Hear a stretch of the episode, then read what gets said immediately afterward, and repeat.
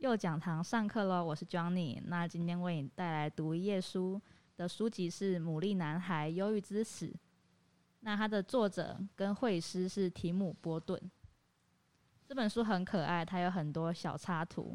那里面的人物就像提姆波顿自己说的，他的角色比起像是可爱的小东西，更像是被车碾过又复活的卡通人物。那我今天带带给大家的是里面的一则小故事：牡蛎男孩忧郁之死。他在沙丘上求婚，他们在海边成亲，在卡普利岛，他们庆祝为期九天的蜜月旅行。晚餐，他们点了一客特大号，一锅全是蛋菜和鱼的炖汤。当他品尝那锅海鲜，做新娘的他默默许下心愿。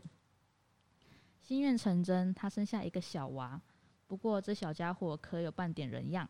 好吧，约莫七七八八，十只手指，十只脚趾。他会消化，会看东西，他会听，他有感应，但一切正常，说来未必。这非自然的生命，这祸害，这病源，是他们一切苦难的起始与终结。他对着大夫埋怨：他不可能是我的亲生骨肉。他浑身都是海洋、水草和盐水的味道。你已该，你已该感到庆幸。不过就在上个星期，我还治疗过一个女孩，有着三只耳朵和一张鸟喙。你儿子生来有一半是牡蛎，这不能归罪于我。倒要问问你有没有闪过这样的念头：不如举家搬迁到海滩上头。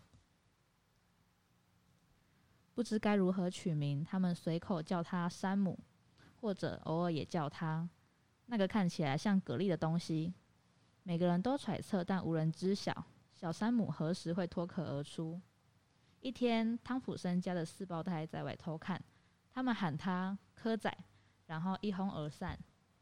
某个春日午后，山姆被遗弃在滂沱雨中，和海景街和主街交口的西南角落。他凝望着雨水打转，然后看他们一路流进排水沟。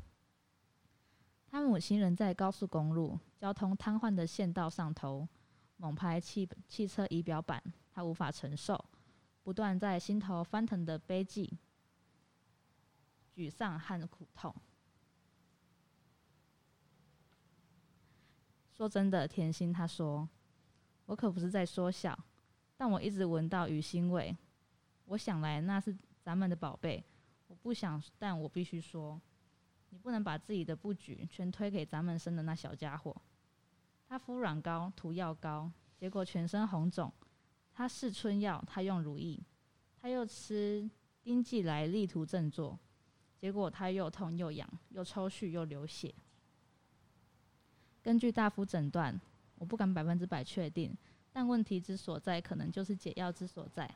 听说牡蛎可以增进雄风，也许把你儿子吃下肚。能让你好好干活数小时不停。蹑手蹑脚偷偷走近，他额头冒着汗，他嘴唇在说谎。儿子呀，你快乐吗？我不是有意打探，不过你是否向往天国？你是否想过一死百了？山姆眨了两次眼，不说一句话。老爸握了握菜刀，而后松了松领带。当他举起自己的儿子，山姆低了汁在他大衣上头。他把壳靠在唇上，山姆便沿着他的喉咙滑落。他们在海边的沙地草草埋了他，念一段祷词，滴一滴眼泪。下午三点就回到了家。牡蛎男孩墓上插着灰白的浮木十字架，他的墓志铭写在沙上，允诺他重回天父的怀抱。不过一阵浪潮，就使他一生的记忆随波飘逝。回到家，安心躺卧在床，他亲吻她，然后说：“我们来吧。”但这一次，他细声细语：“愿我们生的是个女娃。”